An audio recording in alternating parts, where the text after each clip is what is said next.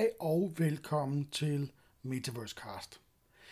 Denne her episode, den bliver lidt særlig, fordi det bliver en slags catch-up episode, hvor der ikke er nogen gæst, men hvor jeg gør det, jeg lige synes, vi manglede, hvis man er ny til festen om Web3 og NFT'er og Metaverse, så synes jeg, at jeg lige vil lave en episode, der runder op, hvad der er sket, ikke bare siden jeg startede Metaverse Cast i november 21, men også øh, her for nylig. For der sker nemlig temmelig mange ting i den her verden. Web 3-verden, that is. Det går ret stærkt, og det kan være mega svært at følge med i. Faktisk vil jeg sige, det er umuligt at følge med i, så man skal ikke nødvendigvis regne med at, øh, ja, at være opdateret på det hele. Og det er jeg heller ikke, men der er et par overordnede trends. Jeg er mest interesseret i det, jeg plejer at kalde core gameplay. Så alle de her detaljer og ting og sager om, hvad der lige sker, og om øh, hvilke projekter lige er det smarteste lige nu og sådan noget, det gør jeg faktisk ikke så højt op i. Det, jeg synes, der er det fede, det er, hvor er det egentlig, det her generelt bevæger sig henad. Og for ligesom at kunne sige, okay, hvor er det, det bevæger sig henad, så kan man sige, i, i 2021, der så vi ligesom det her NFT-kunstmarked, det man kalder PFP, Profile Picture Projects, som, er, som måske nogen har hørt som det her sådan helt store, altså Board Ape Yacht Club og en masse andre, hvor de solgte, øh, udgav de her samlinger af NFT'er, som var 10.000 forskellige billeder af whatever, alt fra lamo-mager til øh, ja, aber og alle mulige underlige ting, og ret mange af dem minder om hinanden, og øh, du ved, der er jo nogle projekter, som, som ligesom leder med at, at gøre nogle fede ting, og de bliver også øh, ved med at tilføje værdi til deres øh, community, det helt store buzzword. Øh, og det er sådan set fedt nok, og så har der bare været et, et, et hav af efterlignere. Efterlignere af copycats, der ligesom har prøvet at gøre det samme. Og kan man sige, nå, er det ikke lidt dumt? Sådan, ja, det ved jeg ikke. Både og, fordi at når der er så meget tryk på, så gør det jo også, at tingene udvikler sig. Der er en masse folk, der laver et eller andet, som de kan evaluere på. Og det er jeg egentlig fortaler for. Kom hurtigst ud af røret med et eller andet, få noget på verden, ud til verden, som man kan evaluere på, og så rykke derfra. Det vil sige, at når der er så mange mennesker, der har gjort det, jamen så er tingene også bare rykket så lynhurtigt. Særligt sådan noget med altså forskellige launch-strategi, som jeg for et par episoder siden havde en snak med Nicky Friis om. Hvordan gør man det lige nu, og hvad er der egentlig interessant? Øh, der er en masse ting, som er blevet mindre interessant. Altså sådan noget med, at øh, whitelists for eksempel, og whitelist, det betyder, at hvis man man kan ligesom komme på sådan en øh, VIP-liste af folk, der har lov til at købe de her NFT'er først, når de bliver udgivet. Og nu går jeg ikke helt ned i det niveau, hvor vi skal snakke om, hvad en NFT er, øh, sådan rent teknisk. Men lad os bare kalde det for det her digitale øh, asset, øh, et eller andet, du kan eje digitalt, og på grund af NFT'en og øh, NFT'ens natur og blockchainen, så gør det, at på blockchain står der, det er dig, der ejer den, og derfor er den unik osv Der er der masser af forklaringer rundt omkring, om hvordan det lige præcis virker. Og hvis du ikke lige præcis ved, hvad det er, og du er nysgerrig på, hvordan det fungerer, så er du mega velkommen til at tage kontakt til mig, så skal jeg nok øh, tage en snak med dig om, hvordan det fungerer. Men de fleste er ligesom nået dertil, hvor de har fundet okay, NFT det er en anden form for øh, digital øh, ting, man kan eje, og dermed også trade. Og det vil sige, at der er en masse, der har prøvet at lave de her digitale ting, særligt i form af billeder, som man kunne trade, og så har de lavet forskellige ting og sager omkring dem, som gjorde, at de steg i værdi.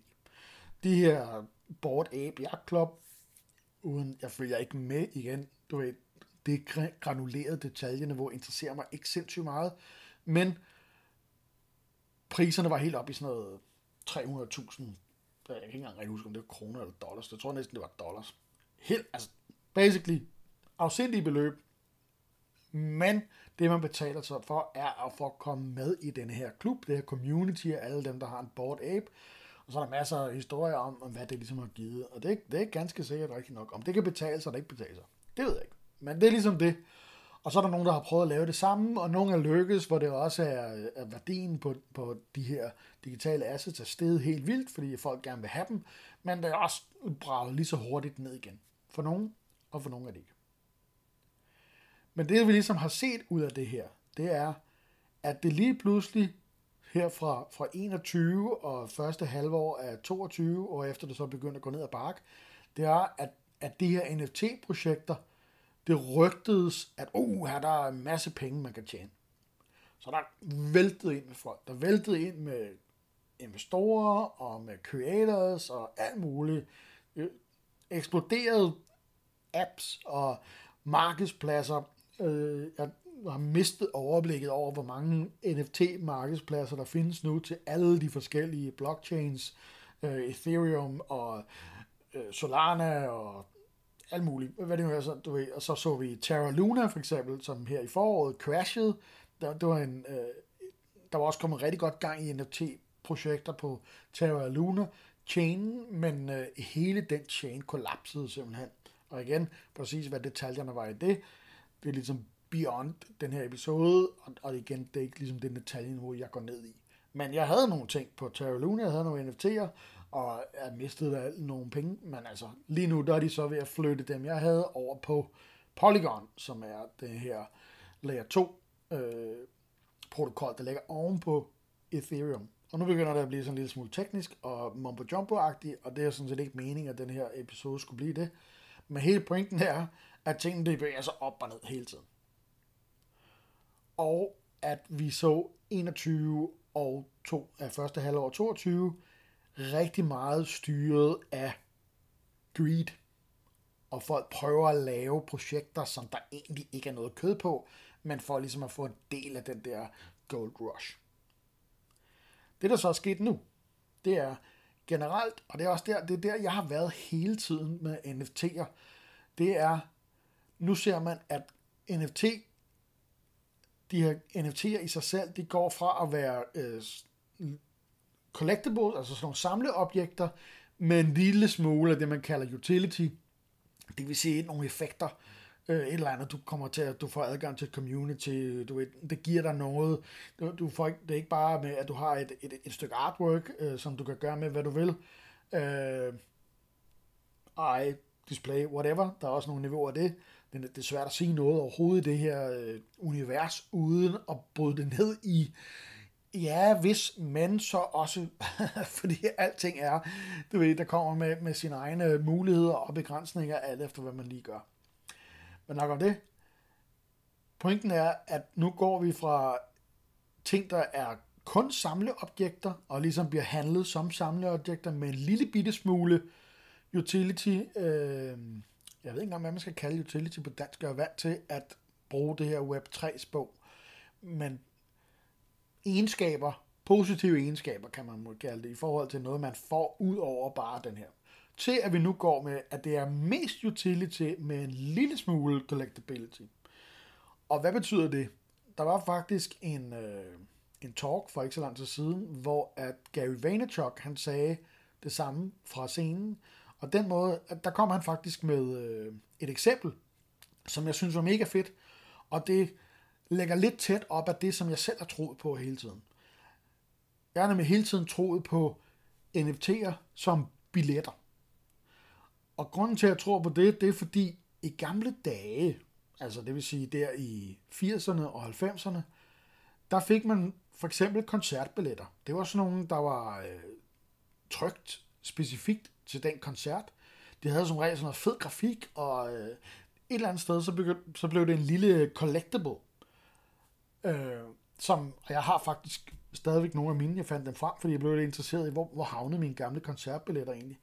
Og så kom vi hen til nogle år senere, og så blev det, så blev det ligesom bare sådan en blå snip øh, fra Billetnet, ikke? Altså, hvor at, øh, at, ja, det var sådan en mere eller mindre ligegyldig øh, blå øh, stykke pap med en lille snip, man kunne rive af. Men ellers ikke noget. Ik- ikke andet end bandnavn og dato og så videre, så videre. Og så til over til nu, hvor at, øh, at vi ikke engang har den der blå snip. Nu har vi bare øh, en, en e-mail ikke, med en stregkode i, som viser indgangen øh, til koncerten. Så hele det her sådan, med at have et eller andet form for lille keepsake for den her, øh, det her event, den her koncert, det forsvandt. Men det har man mulighed for at få tilbage, hvis man bruger den her NFT-teknologi. Og det er bare, siden jeg først ligesom forstod, hvordan NFT og det her fungerer, så jeg synes, at det var interessant. Fordi, og igen og igen er blevet bekræftet i det, fordi folk taler om det som noget, de gerne vil have, og det er oftest de signaler, jeg lytter efter, når jeg laver service og produktudvikling, det er, jamen, hvad er det egentlig, som markedet giver udtryk for, at de gerne vil have.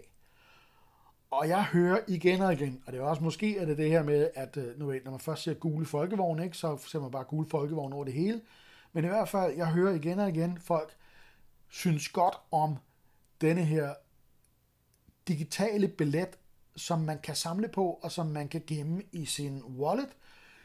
Fordi, okay, fair enough, tiden er måske gået lidt for de her trygte billetter, som havner i en skuffe et eller andet sted. Jeg kan huske, øh, at jeg havde dem sikkert siddende på opsatstavlen på mit drengeværelse som teenager, fordi så så det fedt ud, når mine, øh, når mine venner kom på besøg, så kunne jeg ligesom se, hvor mange koncerter jeg havde været til. Der er vi måske en lille smule forbi, men derfor er det federe at ligesom have den her billet i en wallet, altså den her digitale wallet, hvor du har nogle fede billeder af billetterne, og, og det, der er, det, er, der er, det, det kan jo ligesom blive en, en tredje generation af billet, som var endnu federe end det første, fordi at vi både kan lave dem animeret, og det kan være små videoklip, og altså, det, jeg synes næsten ikke, der er nogen grænser for, hvor fedt man kan lave lige præcis det her øh, billetting. Og der er også mange, der har gjort det.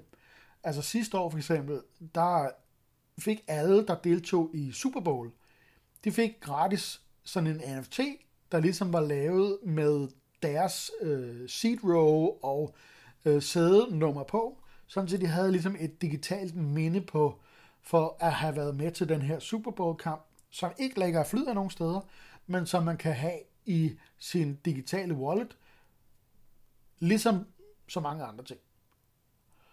Og lige præcis det, det synes jeg er mega fedt i sig selv. Så tilbage til, hvad var det egentlig, Gary Vaynerchuk han sagde? Jamen det han sprang på banen, det var ikke bare koncertbilletter, men det var også flybilletter. Og så siger han, ah, okay, flybilletter som NFT'er, ja ja, hvorfor ikke? Men hvorfor skulle flybilletter være anderledes? Altså hvorfor skulle de være noget i forhold til en koncert? Altså fordi, okay, jeg skal bare flyve til Milano, øh, jeg behøver ligesom ikke rigtig et minde øh, for den flyvetur. Eller gør jeg? Fordi hvis man nu forestiller sig, at flyselskaberne, de laver nogle samarbejder med kunstnere, sådan så at denne her måneds flybilletter er med artwork af den og den kunstner. Den kunstner har så fået et eller andet beløb for at, lave det der artwork. Og så har du lige pludselig igen, fordi det fylder ikke noget, det er ikke noget, der hober sig op et eller andet sted på, i, altså i din indbakke eller øh, du ved, hjemme i skuffen. Det lager i din digitale wallet. Og så har du en billet, som i princippet, udover at den indeholder dine rejseinformationer, jamen så er den faktisk også et stykke artwork.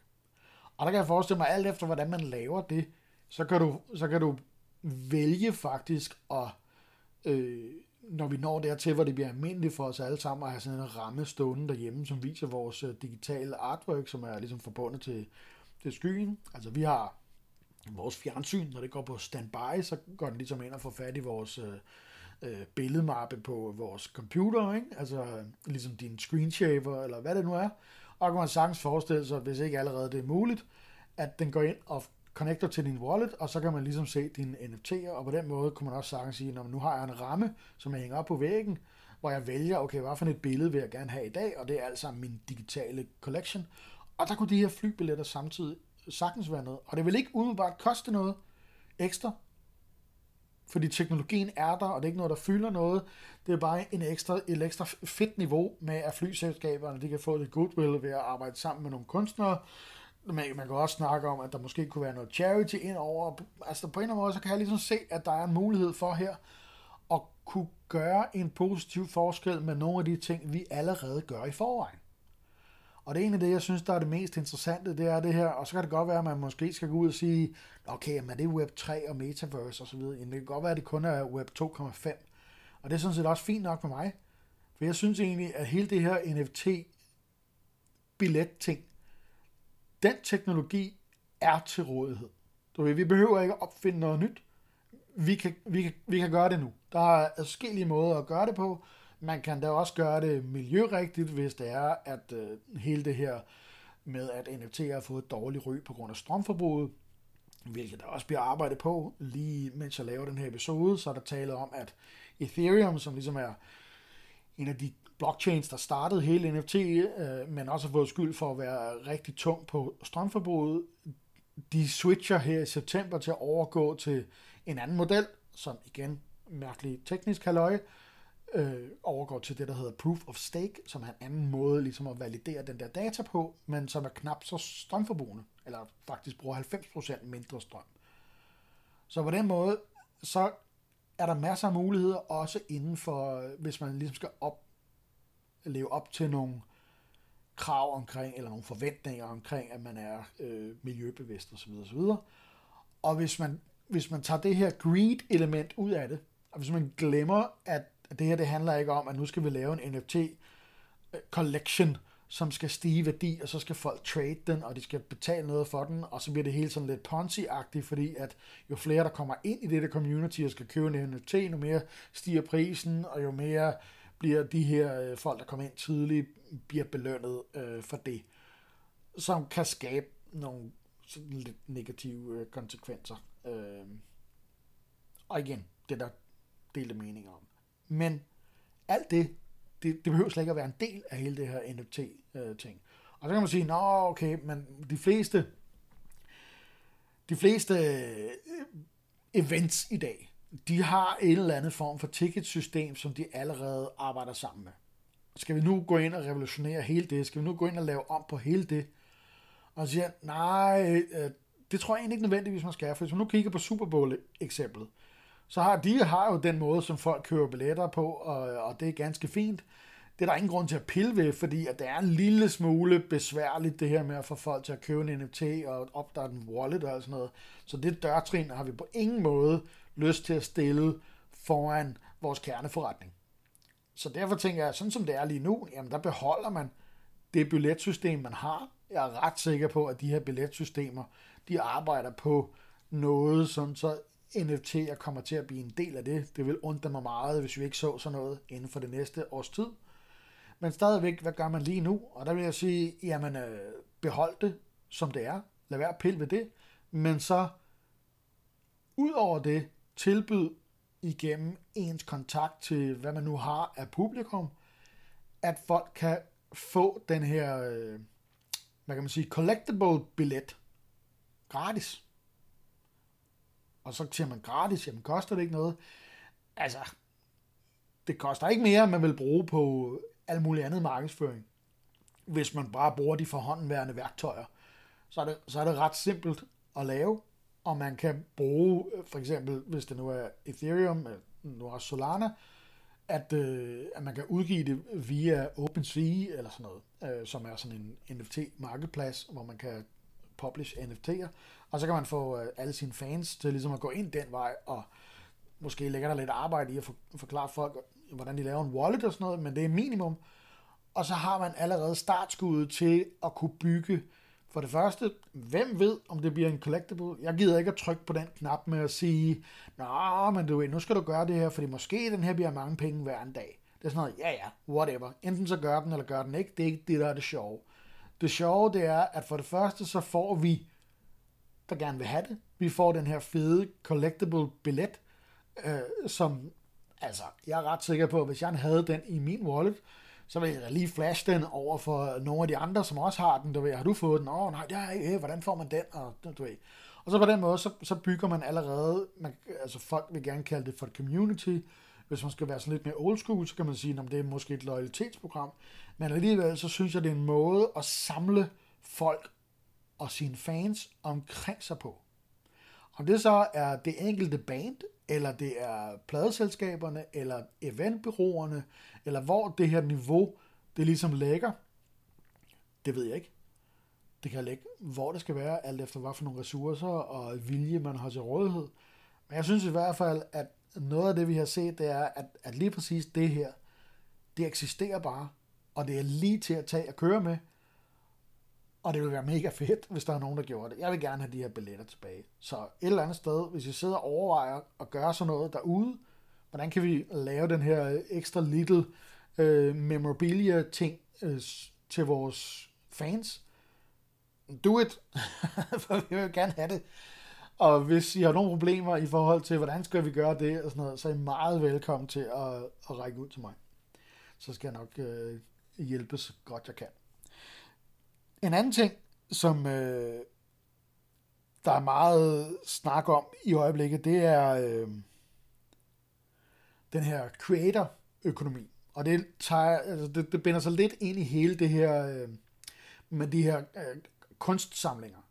Der har været en del snak om, øh, jeg, jeg hørte hørt så meget, med mig det, øh, hvad nu hedder, Lars Seier fra øh, Saxo Bank. Han, ude, han har bygget den her NFT-markedsplads, en, øh, endnu en, en, øh, en markedsplads, og, øh, og han, jeg, jeg læste en, øh, en artikel med ham, og sagde, Nå ja, men altså, hvis du nu som kunstner har solgt øh, et eller andet stykke øh, kunstværk for en leverpostejsmad, og så senere bliver det handlet for flere millioner kroner, så kan NFT'er løse det her med, at så får kunstneren også noget. Det har været en af de her unique selling points, øh, kernefunktionaliteter ved USP, eller ved NFT'en, som der er blevet fremhævet i sådan det her kreative miljø, siden, i hvert fald siden jeg startede med at holde øje med NFT'er i, var det i 20 eller sådan noget, ikke? Og det er rigtigt, men det er også forkert. Fordi det, som man snakker, det, altså der, lige her for tiden, der har der været sådan noget med, at folk er virkelig rækket hånden op i vejret og sagt, hey, nu må I stoppe. Ikke? Fordi at hvis I render rundt og biler alle de kreative det ind, at åh, oh, jamen, så du ved, no, whatever det er, du laver, bliver solgt igen, jamen så får du en del af det. Helt automatisk. Det passer ikke. Der er faktisk en video, som jeg vil linke til med en, en fyr, der udtaler sig om forskellige øh, Øh, Web3 og krypto-koncepter, øh, som har lavet en tilbage i oktober, hvor han forklarer det hele omkring øh, lige præcis, hvorfor det her ikke passer.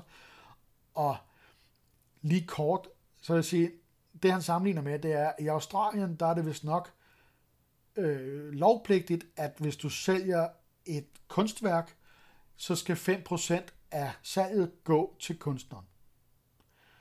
Udover det, så er der sådan nogle klausuler, der siger, at for at det skal træde i kraft, jamen så skal kunstværket være solgt igennem et auktionshus, og så videre. Og, og lidt flere ting, men i samme kaliber. Og hvad betyder det? Jamen det betyder, at hvis jeg kommer hjem til dig, og jeg ser det her billede hænge på væggen, og jeg synes, det er mega fantastisk, må jeg ikke købe det? Og så siger du, ja, det må du gerne. Fint, så udveksler vi. Og så er det ikke lovpligtigt, at 5% skal gå til kunstneren.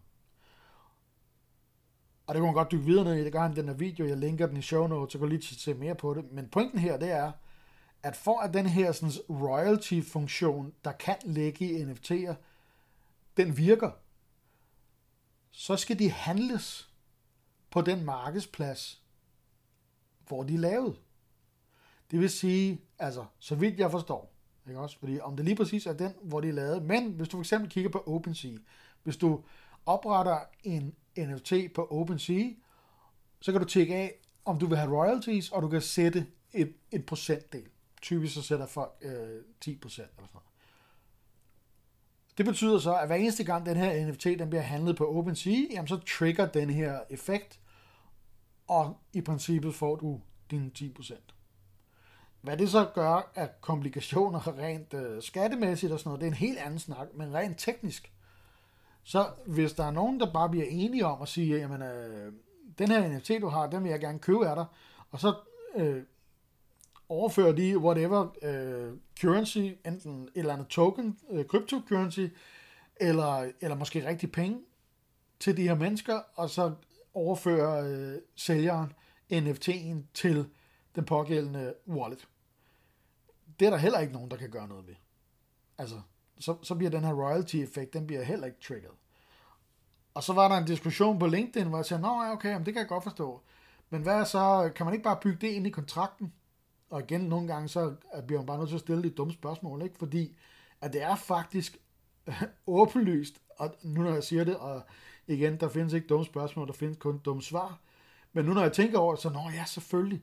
Fordi, hvis du nu bygger ind i den her smart contract, at når den her NFT bliver handlet uden for et øh, marketplace, så skal, så skal de der royalty-funktion trigger alligevel. Så betyder det, fordi det eneste event, man kan ligesom sætte ind, at den trigger på, det er, at den skifter adresse. Og det vil sige, hvis du flytter din NFT over til en anden adresse, jamen så skal du stadig, så trigger den der, hvor du skal betale de her royalties. Også selvom det er din egen wallets. Og så ham i den her video, jeg, jeg linker til, han siger, at det svarer lidt til, at du hænger et billede op inde i soveværelset. Og så hvis du en eller anden dag beslutter sig for, at nu skal det altså hænge ud i gangen i stedet for, så koster det 100 dollars. Det er jo dumt. Det kan de fleste af os godt blive enige om. Så derfor er det ikke så nemt igen med de her royalties. Så det, man snakker om nu, det er, jamen, det bør være frivilligt med de her royalties. Det bør ligesom stå for folks egen regning, om de vil give noget til kunstneren, når de køber et eller andet kunstværk i en eller anden form, på en eller anden måde. Og det fungerer så igen ligesom drikkepenge, ikke? hvor man smider dem et tip. Og igen, det kan godt give nogle komplikationer. Øh, det kan udnyttes, det kan gøre alt muligt mærkeligt. Igen, det, det er ikke mega fedt.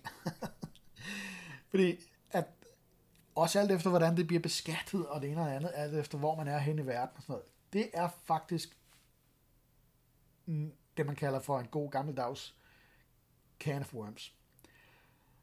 Så igen bliver vi nødt til at sige, hvis vi skal skrave ting ned til core mechanics, som er det, jeg godt kan lide, så fjerner vi alt det, hvor man siger, hmm, ja, det ved jeg ikke, eller det her kan være både og. Og så bliver man nødt til at skralde det her royalty halløj væk også. Kan det komme til at virke i fremtiden på en eller anden måde? Måske. Teknologien er ikke lige nu, så det bare virker.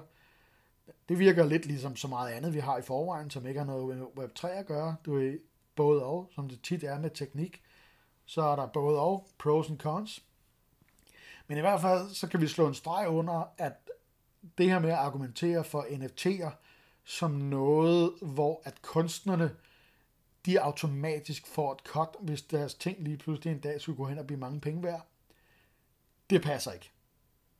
Der er adskillige variabler i det. Så det kan man ikke bare sige, at sådan er det.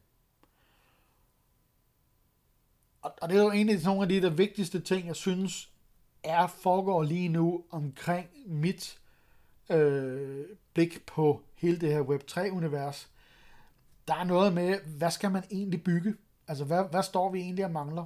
Altså, udover at øh, blockchain kan løse noget med tillid, hvor hvis man ikke har tillid til systemet, jamen så den her decentraliserede tanke, det fungerer rigtig godt. Og så er der den her med øh, koncertbilletten, altså hvor du har et uh, digital collectible, som i princippet er det samme som den her pdf, du får vedhæftet, øh, når du køber en flybillet eller en hvilken som helst anden billet, men den er bare leveret på en anden måde, hvilket gør, at den bliver en lille smule mere interessant, fordi at den ligger et andet sted, og du har mulighed for at flexe den, altså det vil sige, at du har mulighed for at vise den frem til andre, du har mulighed for at, ligesom at sætte den ind i dit lille Amager-hylde, din lille digitale Amager-hylde, som et minde, i modsætning til et eller andet, der bare ligger øh, i din e-mail, og du ved, at denne her specifik, denne her billet, den er din, og der er ikke nogen andre ligesom den. Det virker. No questions asked, det virker. Teknologien er der, man behøver ikke at stille spørgsmål til det. Hvis man ikke pakker det ind i noget yderligere end det, så virker det. Og så kan man bygge på derfra. Det vil sige, alle dem, der har de her billetter, en af de ting, som jeg arbejder med for tiden, det er det, vi kalder uh, gated access. Det vil sige, at du kan få adgang til logins på hjemmesider, hvis du har en NFT. Det vil sige, hvis den her NFT den er i din wallet, jamen så kan du få adgang til en eller anden form for indhold, Øh, vi arbejder i mit øh, lille tech-firma der, der arbejder vi meget med kunder, som øh, har online-kurser og den slags.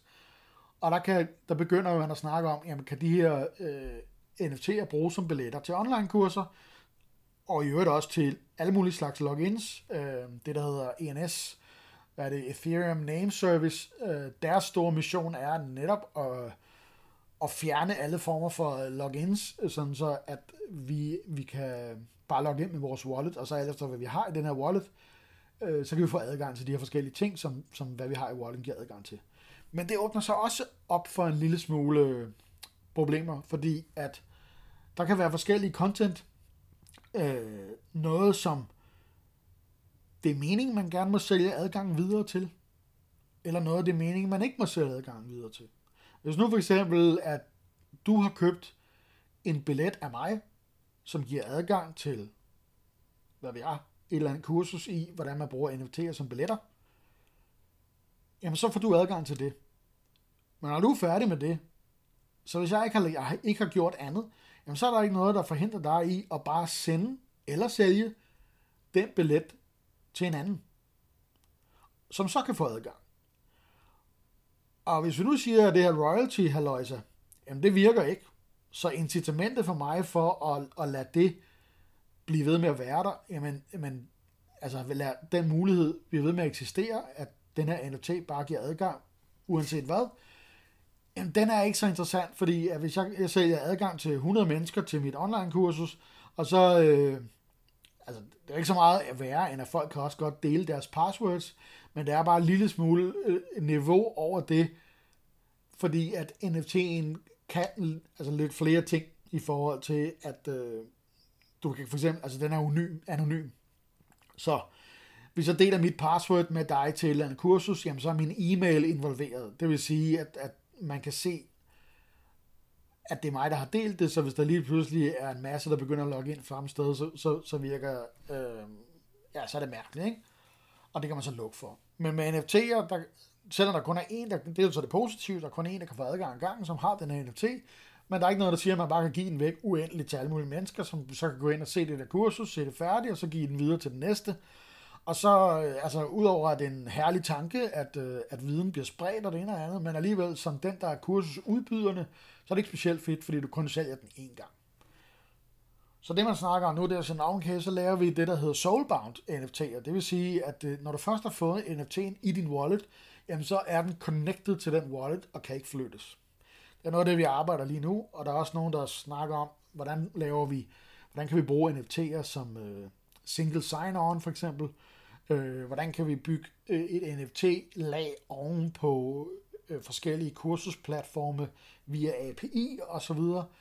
Øh, og en anden øh, mega fed ting, som jeg faktisk også synes er cool, det er, at når du har et kursus, jamen så i stedet for at få det her, okay, så får du øh, en eller anden JPEG på din e-mail med dit certifikat, som kan være godt nok.